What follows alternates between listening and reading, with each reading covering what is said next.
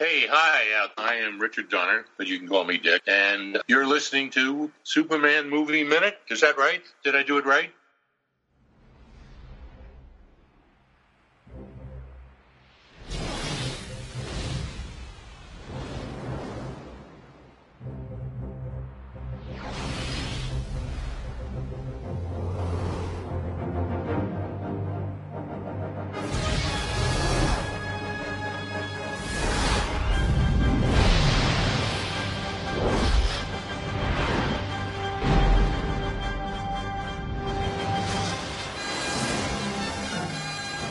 Welcome to another thrill-packed episode of Superman 3 Movie Minute, the show that scrutinizes, analyzes, and you'll believe a man can flies is 1983 Superman 3, five minutes at a time. Proud member of the Fire and Water Podcast Network. I'm one of your hosts, Chris Franklin, and joining me on this journey through time and space is Rob Kelly.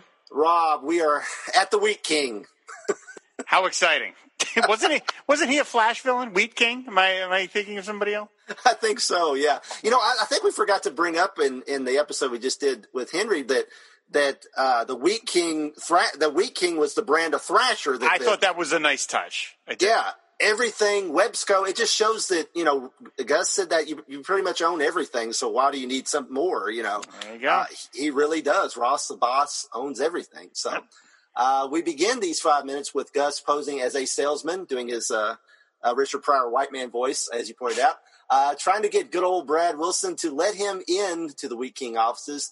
And then we end with Gus causing all sorts of computer havoc. So you know you're in for a good time. Uh, uh, so Gus finally gets Brad to open the door by convincing him he's here to set up his boss's liquor cabinet, which he is carrying in a large suitcase display, which pops open. And then Brad pops the door open. But uh, so, what do you think of this large suitcase full of liquor, Rob? First of all, I love uh, Richard Pryor's Colonel Sanders tie. Uh, I just Yeah. enjoy that. That's just a fun little detail that he just doesn't have a regular tie. It's kind of like a, you know, uh, hoary sort of salesman suit with the seersucker suit. But yeah, I like this prop. The, uh, the, the, the suitcase that opens up with the thousand bottles of liquor. And I mean, boy, we, we see, we've seen through virtually every scene featuring Gavan O'Herlihy as Brad. He looks like he's permanently pickled. Like Yeah. He just always looks drunk. And I don't know whether that's Gavan O'Herlihy. He is just able to kind of like make his eyelids look heavy, heavy lidded or something, but he just always looks like he's drunk. And it's a funny gag, but at the same time, I almost feel kind of bad for him because you're like, clearly the man's got a problem. Uh, and, and now it's really going to be made worse by, by Gus, uh, with these, all these liquor samples. Like it's, you know, you're, it's like you're, you're really not doing the guy any favor at all. No, no, not at all. and, and now I don't, I don't drink, but is it common for office managers to have liquor cabinets on site at work like this? I mean, uh, of this extent, uh, you know, this extensive of a liquor cabinet, or if this was the Mad Men era, yes, I think by 1983, uh, it was probably kind of frowned upon, and certainly not nowadays. For God's sakes, if you had a, a open liquor bottle in your office, you would be sent home for the day. So, uh, yeah, I think this probably we're still in kind of transforming the workplace to where this would be even remotely acceptable to do. But, but yeah, it seems like a bit of a stretch that the the boss would have this kind of extensive. I mean, although you know what, if he's the kind of boss who is has to schmooze, like if he's a salesman and he's constantly having to sell people. Uh, although you went, well, yeah, you don't know. I mean, maybe, maybe if he's entertaining a lot, yeah, I yeah. guess it's potentially. I mean, there's a big. That's how Psycho opens. Is uh, the uh, when when you find out that the the bank has taken in this big uh, hunk of money from this rich guy, and uh, they're talking about well, we're going to celebrate by tying one on in the boss's office, and you're like, really? You could do that back then? Uh, so you know, maybe it's not that unrealistic.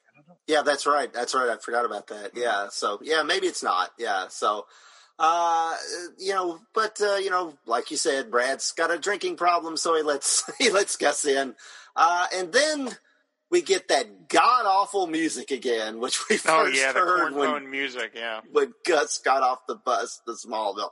I don't know what that's supposed. That is like you know we we joked about that the uh, the uh, the uh, East Houston uh, town in in Superman two was Richard Lester's view of uh, a small country town. This is his view of country music, apparently. And I it's guess horrible. so. Yeah. Uh, so it's just uh, the pan. The camera pans across the office and onto the liquor case, and we see bottles like Booth's London Dry Gin and Tequila Sunrise, which is one of my favorite Eagles songs. Uh, and uh, that's for you, David A. Gutierrez. And uh, Gus uh, corrects Brad We're about just poking the bear at this point. I am here late. Last couple episodes, I'm just poking people. Uh, uh, it's making things interesting though. Uh, Gus corrects Brad about what he's drinking. Uh, It's the uh, Singapore Sling, sling, not wing. He says. Um, uh, This so- drinking scene reminds me a lot of the drinking scene in Planes, Trains, and Automobiles. Where Oh, they're yeah. getting drunk at the hotel and it's just this pan over and they're just drinking all the samples and you hear like the clinking of bottles. That's what it reminded me of. Yeah, yeah. So then we see Gus and Brad, and Gus has a big foam cowboy hat on. Uh, yeah, and like you said, they're both snookered. So what about that hat, Rob? What do you think? I, I'm just wondering where the hell did he get that from? Also, I noticed that by that point, Gus has dropped the uh, white guy voice.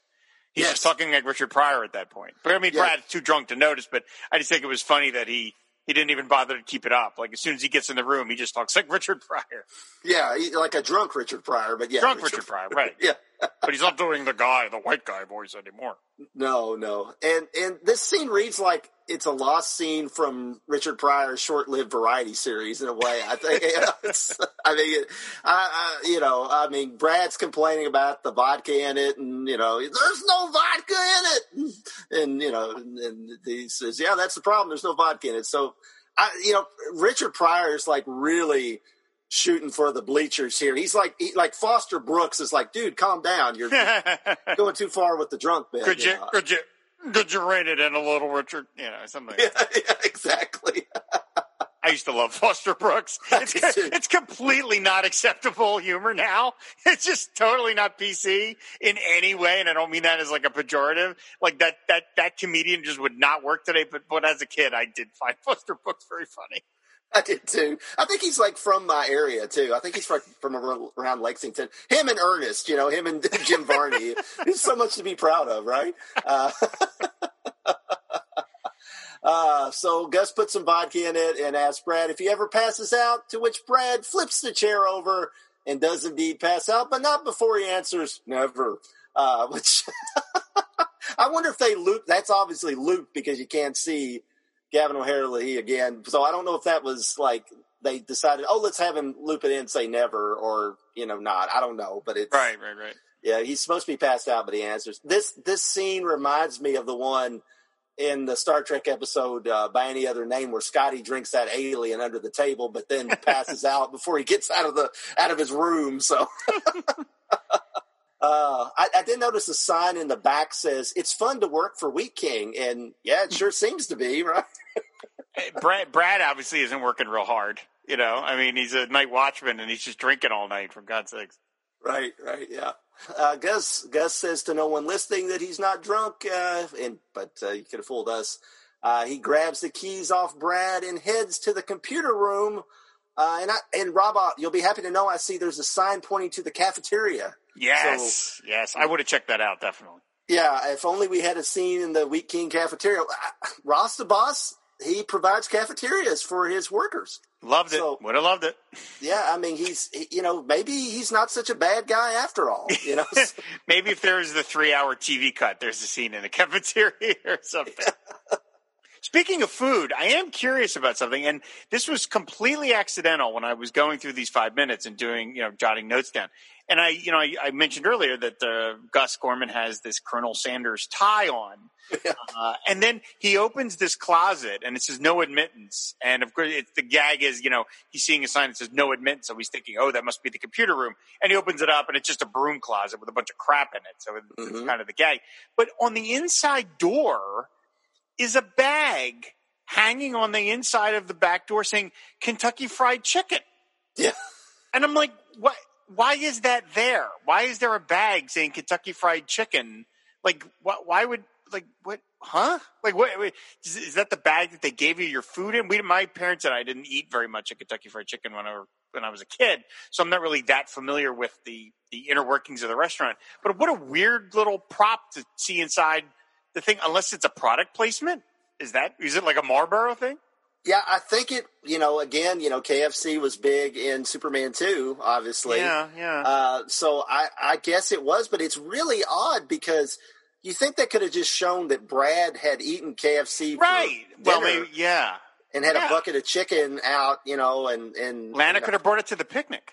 Yeah, she could have brought it to the pic- picnic. Yeah, exactly. I mean, that's you know obviously a, a thing you do with with KFC. So Yeah.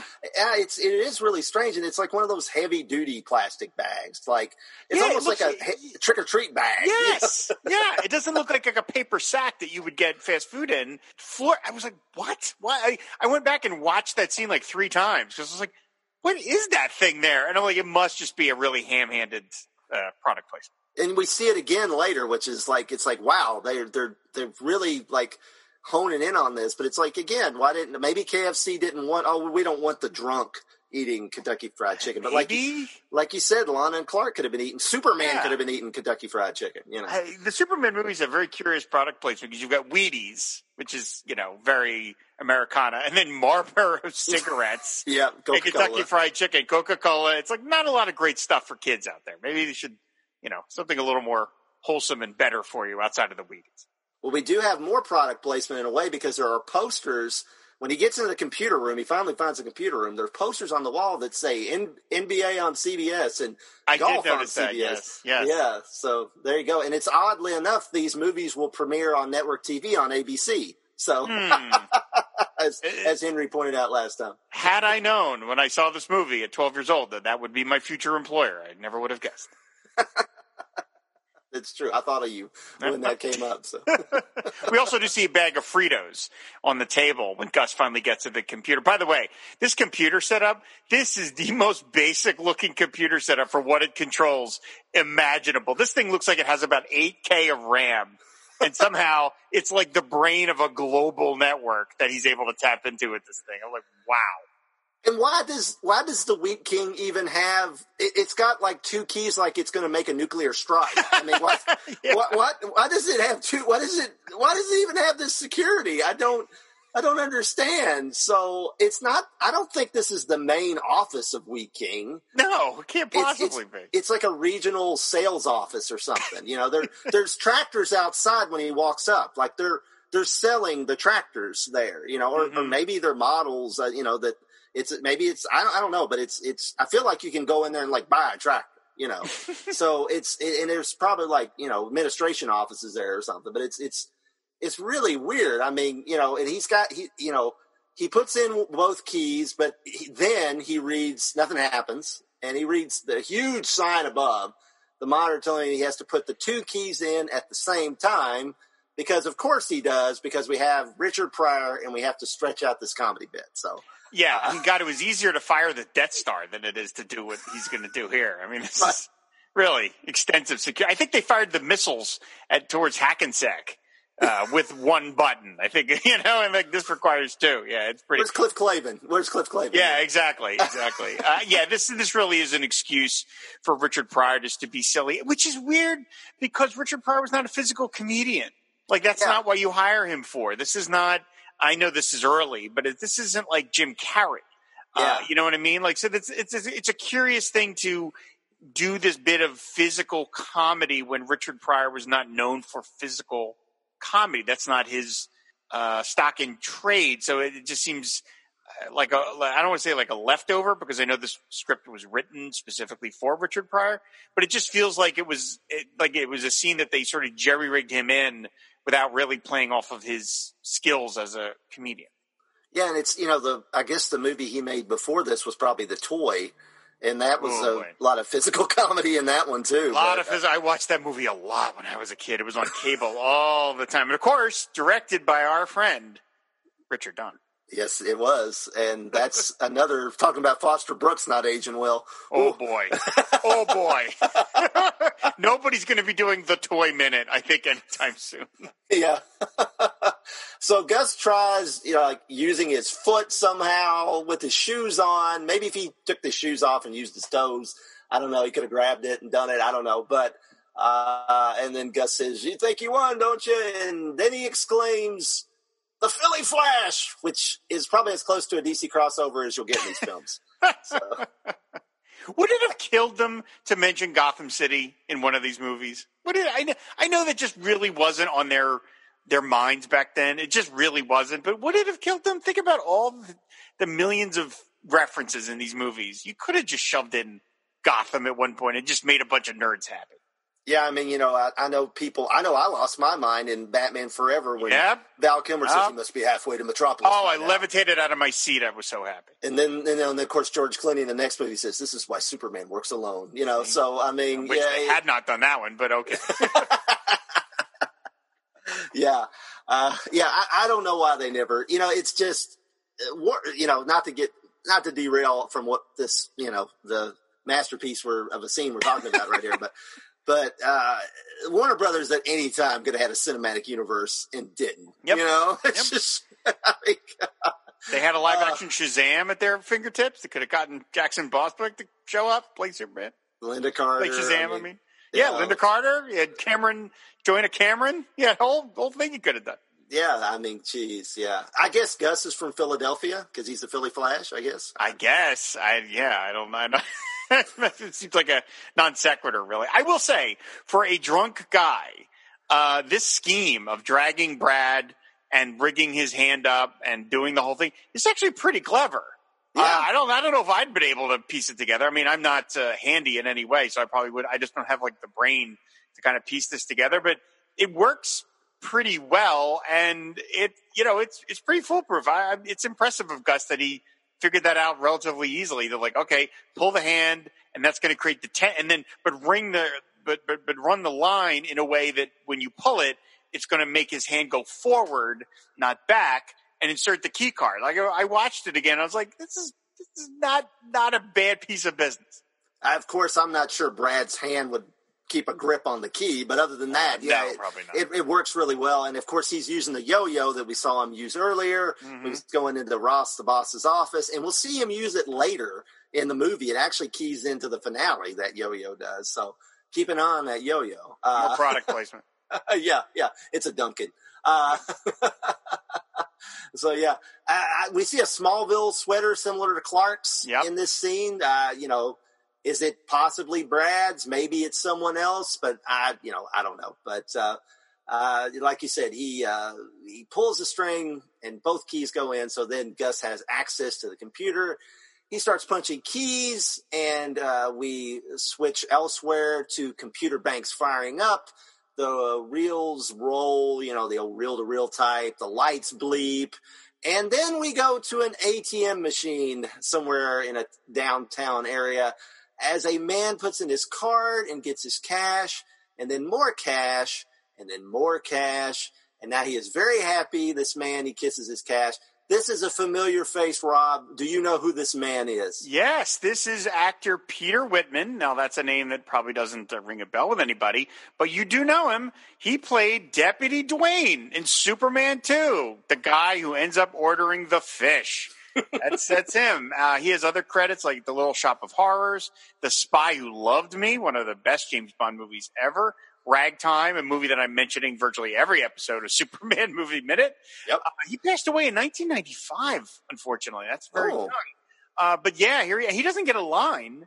Uh, but nevertheless, here he is. Yeah, I was, I did not recognize him. I was pleasantly surprised when I did the research and saw that it's Peter Whitman. So, so that's great. That's great that they got him back for, for this little scene.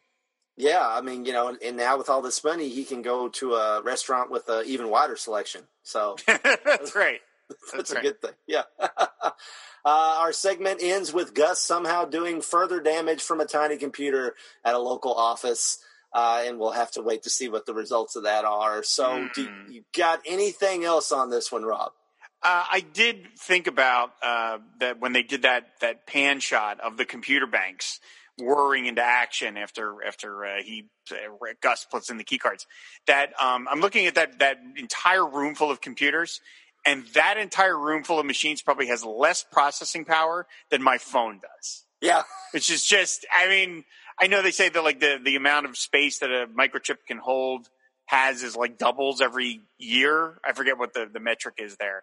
But I mean, it's, it's just amazing to think that like this little thing that's sitting on my desk here, that's the size of, you know, like a barely bigger than a playing card it has got more processing ability than than those 400 tons worth of computers. It's just it's just unreal. Um, the thing with the um, ATM machine is kind of a funny gag. They don't overdo it, which I appreciate. Like it's Peter Whitman doesn't do like oh you know or anything like that. Yeah. Like it's just a guy, and I have to wonder like as a thought experiment, like what would what would you do, Chris, if this happened to you? If this machine, it's after hours, the bank is closed, uh, and the money and the machine just starts spitting money out. I mean, on the one hand, you're like, well, I shouldn't take it; it's not mine. And then, you know, on a more practical level, you're being recorded. So even if you did take it, you would, you know, it's not like you could do it anonymously. But at the same time, like, would you allow okay, I well, I don't have that much money in my accounts generally. So like if if that much money was coming out of an ATM machine, I'd be like, well, this isn't my money that, that that's being spit out. So if I left it there and somebody else took it, which they would, it's not coming out of my account. But at the same time, it would feel weird to let the money pile up and just let a bunch of random people take it. So I don't know. What would you do? Would you take it all and like bring it back the next day, maybe, and just be like, "Hey, this I didn't do all this. Here it is." I don't know. I think I would call the police. Um, All right. Yeah, that's that. I, I have I have found it, over the years several times wallets, money, and I've I've turned them in. Now, whether they ever got back to the, well, I know one time they got back when I was a kid. It got back to the guy. Uh, but it was actually at the pharmacy where I bought my comic books, Eastside Pharmacy, we've talked about before. uh, so I found a guy's uh, wallet out in the parking lot and turned it in. And the guy like you know he wanted to meet me and thank me, shook my hand and gave me like twenty bucks or something. Nice. So that was cool. Yeah, and I was a kid, so I'm like, woo, you know. Uh, bucks, yeah, that's a fortune. Yeah, back then that was a hell of a lot of money, you know. Uh, and um, nowadays so you could buy two comics with that. Yeah, yeah, God, yeah. uh, uh, towing the line at seven ninety nine or whatever. Yeah, uh, but, but uh, um, yeah, I, I, you know, I've turned it in, you know, the money in when I've found it different times. Whether now, did some unscrupulous person working at the store or whatever just take it? Maybe, but at least I know I didn't take it. Sure, you know, sure. so uh, yeah, I, I, would be afraid to take it home with me and come back because they're like, oh yeah, right, yeah, you stole. Yeah, right, yeah. yeah. exactly. So I, I think you know, I mean, not you know, not to get you know political nowadays, but you know, I know the relationship with the police isn't quite what it used to be, but I, I would call the police um, in. in uh, uh, in, in, in any this instance and say, hey, you know, uh, this ATM's like I'd probably stay there till they got there too. You know, that's, uh, that's probably the best thing to do is just be like, look, uh, this isn't my issue. I'm just letting you know this is happening. And yeah, you guys can get a hold of the guy that the bank president or whoever and get this thing shut off. And yeah, uh, you know, whoever runs the bank and take care of this? Yeah, that, that is a good question, though. Uh, mm-hmm. When we get to some of the other things the computer uh, does uh, later on in the movie, I don't know what to tell you.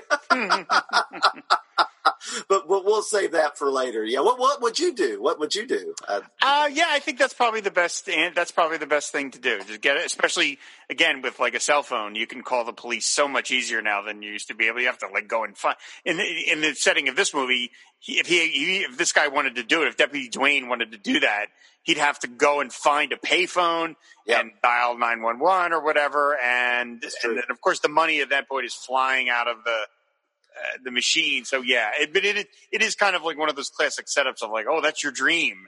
You know that uh, that uh, that all the you know money's going to come flying out and it's, it's, not yours, so it's all good or something like that. But but now I will say that I you know over the years, different times I have gotten something out of a vending machine and two things drop. Uh, and I did not take bars. I did not take that back. I was like, "Ooh, no, this is yeah. you know, it's like fifty cents." So I'm like, "Okay, I'll I'll take the extra candy bar, the extra pop." Uh, so yeah, so yeah, if it you know started shoot, shooting out Snickers bars, you know, I might take one, but then I'd probably report the other ones. you're you're a good you're a good citizen, Chris. thanks, thanks. oh, and speaking of the phones, yeah, I always I feel like you know the the cell phone things. Uh, just another thing Jack Kirby was right about. We've all got a mother box in our pocket, so pretty much. Uh, I think I really knew what he was talking about. He did. Yep. Uh, so I think we're finished with these five minutes. So be sure to check out the other fine shows on our network at fireandwaterpodcast.com. There's several that Rob does. He just keeps doing more and more, including Citizen Kane Minute, uh, which is launched. So check that out. Uh, I also host a few. We'd love to read your comments on Superman 3 over at fireandwaterpodcast.com, and you can leave us a review on Apple Podcast if you're so inclined. Special thanks to Alex Robinson and Pete the Retailer for starting this whole movie by minutes phenomenon, and you can uh, check that website out and uh, see all the different shows on there, including Citizen Kane Minute uh, that's there now. Uh, extra special thanks to all our Patreons of the Fire and Water Podcast Network. If you would like to support the network financially, go to patreon.com slash FW Podcast. There you can find many ways you can help keep the network going, including support levels that get you a special shout out on the show of your choice, like Superman's pal, Henry Bernstein, and he's now my pal because we're going to go play Superpowers together, uh, who supports Superman 3 Movie Minute. Uh, so join our never ending battle here next time on Superman Movie Minute as we continue our coverage of Superman 3.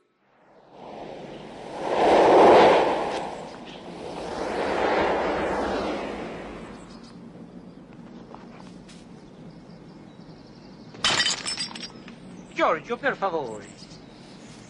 E grazie.